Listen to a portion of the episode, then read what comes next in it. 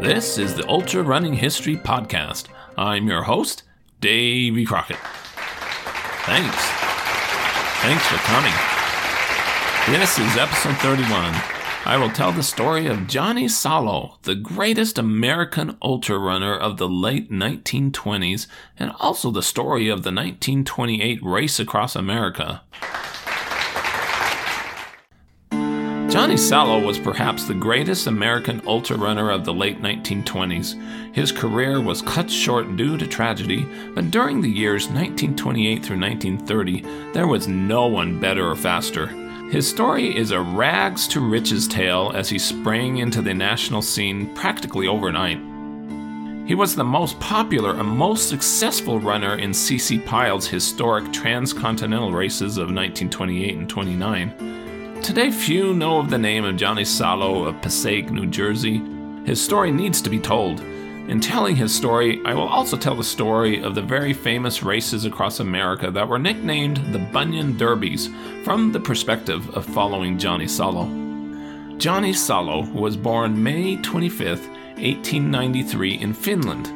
Johnny became a sailor during his teen years. He first visited America in 1908 at the age of 15, loved the country, and felt the desire to someday live there and leave his homeland that at that time was under Russian control. Running was part of the lives of many Finns. At the age of 16, Salo was said to be Finland's top amateur cross country runner. In 1911, at the age of 18, he immigrated to the United States and settled in New York City. As World War I broke out, he entered the service along with about 500,000 other immigrants with the hope of receiving citizenship later. Johnny joined the Merchant Marines and served a three year tour of duty based out of New York City. During the war, he made 10 trips on convoys across the dangerous waters of the Atlantic that was infested by submarines. In 1917, in Brooklyn, he was injured in a scary trolley crash.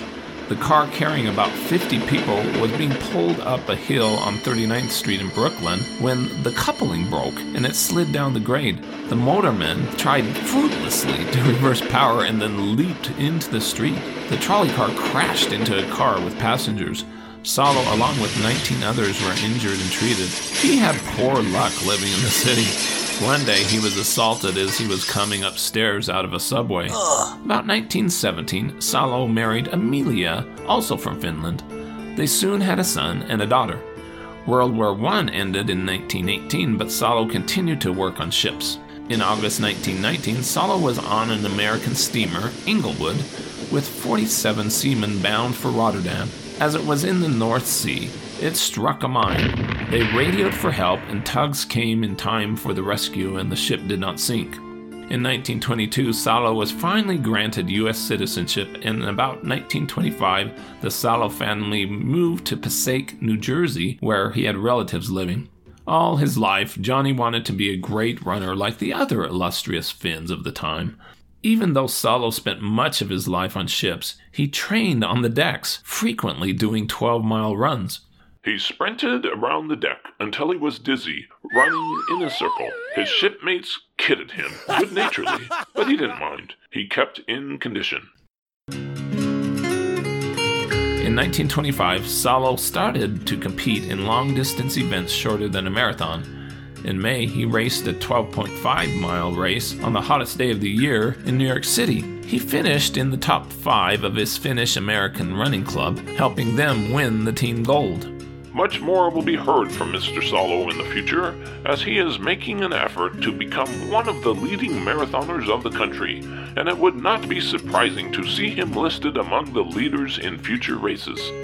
Salo started to run marathons in about 1926 and did very well in many, including the Boston Marathon. In 1928, Salo left his home in Passaic, New Jersey, with a little money in his pocket to chase a dream. Charles C. Pyle organized a race across America from Los Angeles to New York that was nicknamed the Bunion Derby. Runners would race a stage each day and then stop for the night.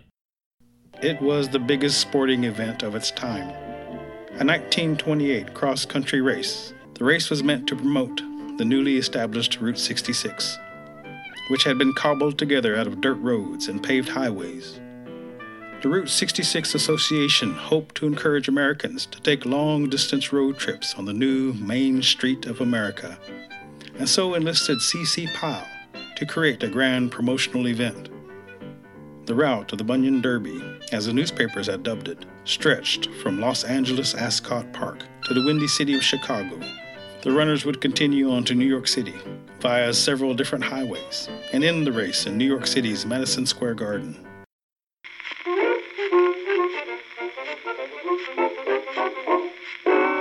Pyle said his race would be, quote, the greatest sporting event in history. Many were critical of the race, and a doctor predicted that five to ten years would be shaved off the runners' lives. Another man, hearing the runners would be checked out by doctors before the race, commented, Well, if a man enters a 3,000 mile foot race, the first thing to be examined is his head. The race would generally follow what became known as Route 66, which was still largely unpaved, so it was mostly a trail run. The exact course and daily control points would be made up as the race was underway in order for Pyle to find the towns that would pay him to stop there and allow him to put on his evening sideshows. Salo's talent as a runner was unknown even in his New Jersey hometown, but the famed Finn trainer Hugo Quist recognized his running talent and managed to get Salo an invite to the race. Salo was determined to run in the historic race, believed that he would win, and trained hard for a month. He ran an hour and a half each day on steel decks of a shipping steamer. Being a merchant marine, Salo trained on nothing else but beef stew and Yankee hash. He was described as being solid bone and muscle.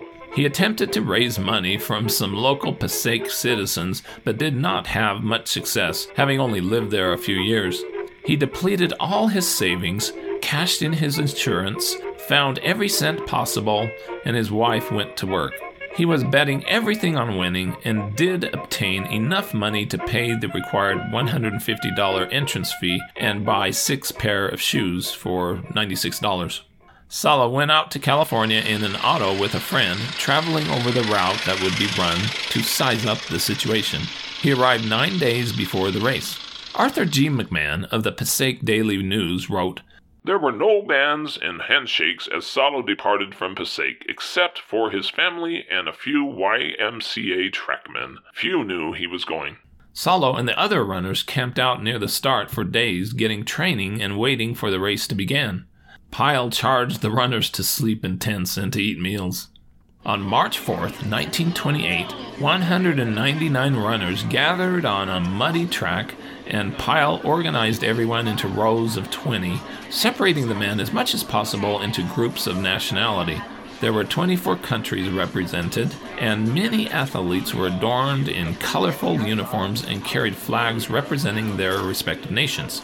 At 3:04 p.m., Red Grange, the galloping ghost of football fame, lit what reporters described as a quote starter bomb. It exploded with a deafening bang and the spectators in the stands started cheering and shouting. Hundreds of thousands of spectators in Los Angeles lined the roads. After each stage during the evenings, the race staff provided a carnival for each town they stopped in. But the runners and others spent their time eating and sleeping unless they were asked to appear. The runners encountered plenty of obstacles, including running on unpaved roads, accidental injuries by motorists, subpar meals and sleeping conditions, and changing weather. After a particularly grueling hot day of running, nearly 60 miles through the Mojave Desert on day 8, only 130 racers remained. It took two weeks for Salo's hometown newspaper to notice that he was in the race and doing well, placing high in the stages in Arizona. Not knowing who he was, the Passaic, New Jersey newspaper first referred to him as a youngster and a lad, but he was 34 years old. One columnist wrote, I, for one, did not know this youngster was in this race. Let someone keep in touch with Johnny Salo, find out his condition, whether or not he is in need, and then let's do something to keep him in the race. I, for one, would like to know just who he is, where his home is, and anything else that anybody may know about him, for he is a credit to Passaic and showing great pluck in starting such a long, grueling race, even if he doesn't finish. On day 12, Salo climbed into 13th place, about nearly 400 miles. The race was led by world class ultra runner Arthur Newton, a Brit representing Rhodesia, South Africa. He had a seven hour lead. Andy Payne of Oklahoma was in second place.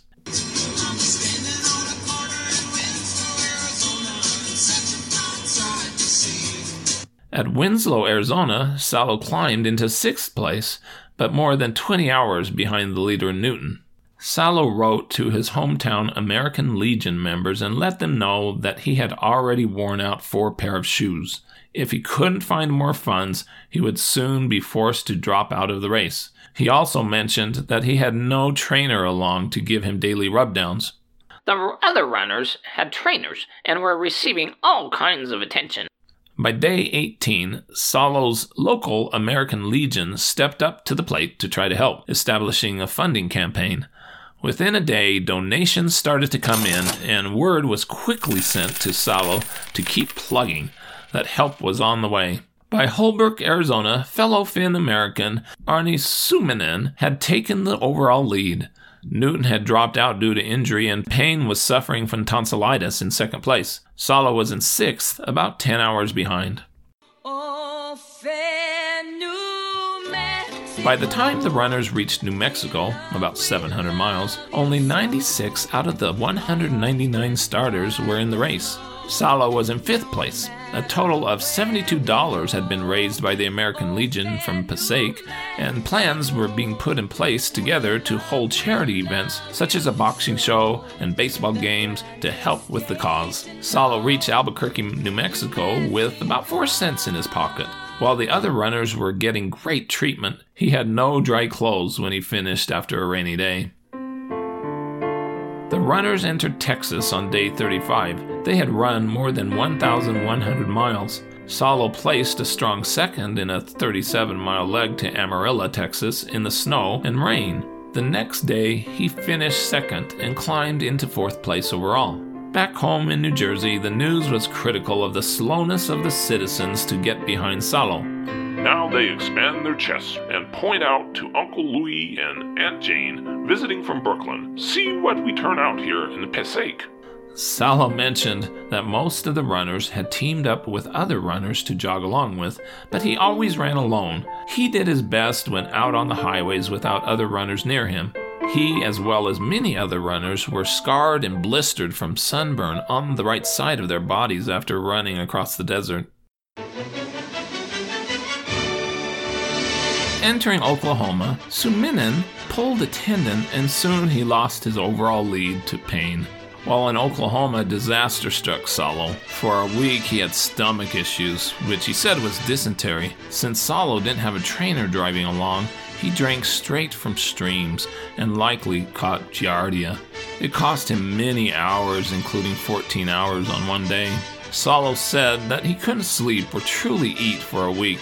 During this low time, he went three weeks without a bath, and he said, Many a night I crawled under my blankets at the end of the day's run and stayed there too tired to get up for supper.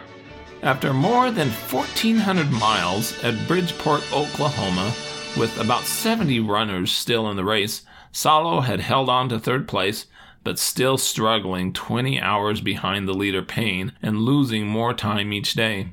Before leaving Oklahoma, fellow Finn, Suominen, dropped out. When asked who he thought would win, he picked Salo. His reasoning was Salo is probably more accustomed to running on pavement than any of the men now in the race. He will make good time and should stand the strain of the hard road grind coming up ahead. As for the rain, the more it rains, the better Salo likes it. He's a genuine mud horse.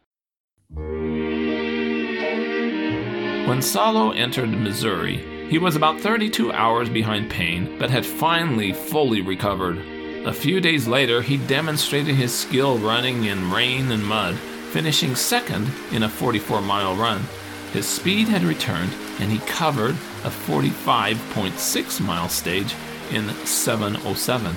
As Salo reached the pavement on day 58 at Springfield, Missouri, he won a 26 mile stage in an amazing fast 301. The wins that started to come were impressive, but everyone wondered if he could make up all the lost time from Oklahoma before the finish at Madison Square Garden in New York. Salo won the very public 42 mile stage to Chicago and was cheered by 100,000 fans along the road. He had gained two hours in two days. A reporter from his hometown interviewed Salo Salo is very sure that if all goes well, his chances for overtaking the leaders are very good. He is very brown looking, almost like an Indian, and seemed to be in superb physical condition. In conversation, Salo is very modest and talks with reluctance about himself. He does not seem to think that he is doing a really big thing, but his performance today has put his name before everyone in Chicago. After this significant win in Chicago, Salo's Passaic hometown was put on the map. Local columnists were highly critical of its citizens. Salo is advertising Passaic, and Passaic isn't appreciating it. He needs funds to carry on. He needs encouragement in some form or another. But Passaic is patting itself on the back at the success and doing nothing about it. The criticism worked, and Passaic started to better respond the mayor and the city commissioner issued a resolution of support, and $136 was raised by the next day. Salo finally found a competent trainer to help crew him, but had no car. His trainer would have to get rides from place to place. It was reported Salo claims that trainers of other runners would ride along slowly along the side of him and pour water out on the ground in front of him, trying trickery in every way to affect his brain and discourage him.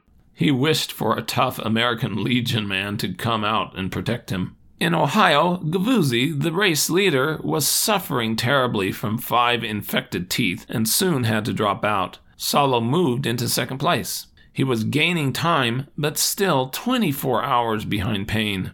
Salo got word that his hometown was getting behind him, and he vowed to give all that he had to push on at his sensational pace. He said, You don't know how grateful I am to the Daily News of Passaic for planning to send me an automobile. I have a trainer, but he has to depend on outsiders to give him a lift from town to town, and I ate very little. After driving day and night without stopping except to eat and refuel, the car from Passaic was delivered to Salo's new capable trainer.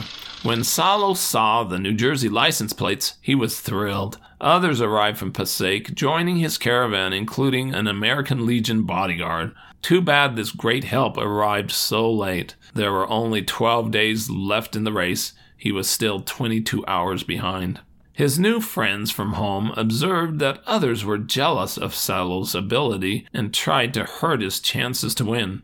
Every night he is forced to appear in Pyle's sideshow at 9 p.m., getting from bed to appear, and sometimes not getting back until midnight. At the start, they always see if there was something they can find fault about him. It has come to the stage where Johnny is afraid to take a drink from anyone but his trainer or those in the trainer's party. But Salo was very popular among the fans, and Pyle went out of his way to help him. Pyle even planned to modify the course so it'd go through Passaic. Thousands of Finns residing in Ohio along Lake Erie came out to cheer. It is a holiday every time the caravan of humans moves through a town. Flags are displayed, school is let out, and restaurants and hotels raise their prices. Thousands line the streets cheering wildly. It was observed Johnny is easily the best of the lot. He runs without effort, not in a plodding style, and at the end is not winded. Whenever he goes, thousands turn out to greet him. Admirers by the hundreds ask for his autograph. He has an appetite like a wolf, and at night eats as much as three ordinary men. The food is mostly raw, such as hamburgers, and builds his body up. He also takes a few bottles of beer with salt in them. Along the road, he is given lemonade, fresh water, plain soda, soup, chocolate bars, and uncooked eggs. Even though the hills were drawing near, which Salo did well in, reality was setting in that it was almost a hopeless task to overtake Payne's huge lead. He could gain an hour each day and still finish in second place. On May 17th, the runners entered New York State. If Payne could avoid injury, Salo wouldn't make up 20 hours with 400 miles to go. Salo still held on to hope and said, First place is my fondest hope. I have a wife and two children. My wife was working to keep things going while I had been running so that we could have a better future than the hard sledding of the past. I may have to be content with second place. Still, second place, winning $10,000, would be significant financially rewarding. Salo gained on Payne in central New York, but still about 18 hours behind overall. He said, Payne is way up in the lead, and it's almost impossible to catch. I'm going to try it. Anything can happen in this race, and I'm going to be prepared for it when something does happen. Payne said, I'm not taking any chances. I have a good lead, and I'm going to keep it. One person observed about Salo. He is the best runner in the race. If he had the help he has now at the start, an airplane couldn't catch him. Salo won a very long stage of 74.6 miles, covering it in a stunning 12 hours 13 minutes, lowering the lead to 16 hours. However, the next day, he severely twisted his ankle, a big concern for this happening so close to the finish. On May 25, 1928, on Johnny Salo's 35th birthday, he ran into his home city of Passaic, New Jersey, amid the din of mill whistles, auto horns, sirens, and the cheers of thousands who had waited patiently for hours. Thousands of Welcome Home Johnny Salo posters were placed on store windows and poles along the route. Half school days were declared in the public schools. Most working men and women took the day off. All eyes were on Salo when he came marching down Lexington Avenue at a good clip. Whistles blew, automobiles' horns shrieked, and great crowds cheered Salo all along the line. He ran into the stadium for the day's finish and was followed by thousands. After Salo finished for the day, he was presented with a certificate of appointment to the Passaic Police Department in front of 4,000 cheering fans. It wasn't just honorary, he was truly being hired. A city leader said, This is the least we can do for Johnny Salo, for a boy who has done more in the way of advertising the city than any other individual in a long time. The reserve Salo stepped up to the microphone, which was also broadcast over the national radio, and said, This is the greatest and happiest birthday in my life. It almost makes me cry to see and hear what the people of Passaic are doing for me. One trainer said, Your own boy, John Salo, during the last 900 miles of the race, showed he is probably the greatest living runner today. The next afternoon, May 26th, 1928, the runners lined up in the afternoon for the last leg of the journey. More than 1,000 people on foot and in cars were at the start. A crowd of about 10,000 people were outside Madison Square Garden cheering as Salo entered the arena in the evening, where a disappointing small crowd of less than 2,000 people cheered the runners on inside the arena that could seat 12,000. The runners had to reach the finish by running 200 laps. The larger crowd outside didn't want to pay the 25 cents to come in. Salo demonstrated to all that he was one of the sturdiest runners in the world. He ran hard and covered 100 laps while Payne covered 50. A New York columnist, who called the finish lunacy at the garden, commented on the funny arm motion of Johnny Salo, who seemed to waddle around. He also was surprised to see the runners stop to buy soda pop from a vendor at one end of the garden because he knew that it was, quote, the worst thing that a runner could possibly do. With three laps to go, Salo cut loose in a sprint, which caused the small crowd to go wild. He won the final stage, escorted by New Jersey police, and came in second place overall. Photographers and reporters were eager for his attention. A total of 55 runners finished 3,423.5 miles in 84 days. Andy Payne was the overall winner, and the next day went to Washington, D.C., where he was congratulated by President Calvin Coolidge. He soon gave up running. Two days after finishing, Passaic's new hero was honored at a banquet at the Elks home. He walked to the banquet, followed by a huge crowd. No longer was it a determined Salo with part of the long grind before him, but a broad, smiling, embarrassed, and healthy Salo who had won many honors and had a big future before him. Salo said, I can't say much the way I feel now, but I do want to thank all of you. I tried to do my best for the city of Passaic and my family. Just a week later, many of the Pyle runners participated in a 24 hour relay race at Madison Square Garden. Salo was teamed up with the one armed runner, Roy McMarty. They finished in fourth with 162 miles. While there, he also finally received his $10,000 check. On June 27, 1928, he made his first appearance in his police uniform. His influence on the youngsters in the city was impressive. Every kid knee high to a grasshopper is preparing to win one of the modified marathons that will be conducted on the 4th of July, and the older boys are working up steam for the good long grind from Spring Valley to Clifton on the same day. He used the prize money to buy a home for his family and settle down to walk a police beat. For Johnny, dreams did come true. He had become the flying cop from Passaic, a local hero. About two months later, Salo was interviewed and asked how he felt. My legs are fine, but I haven't felt right since the race finished. I always want to rest, and every time I sit down, I want to go to sleep. However, Salo takes a long run two or three days a week, and his time compares favorably with the time last year before he started the cross country grind. In March 1929, Salo announced his intention to get a leave from the police to run again in the Bunion Derby that would this time go from New York to Los Angeles against the wind. An editorial in his hometown newspaper thought the idea was terrible. For a long time after his return, he was not altogether a well man. Salo shouldn't think of going into another nerve wracking, body breaking test of endurance. For his own sake and his family's, he should be dissuaded from making this next race. His sturdy physique, weakened by the last effort, could be shattered in the next. Stay tuned for the rest of the story of Johnny Salo's 1929 Bunion Derby run. With that, this is Davy Crockett, and this is the Ultra Running History Podcast.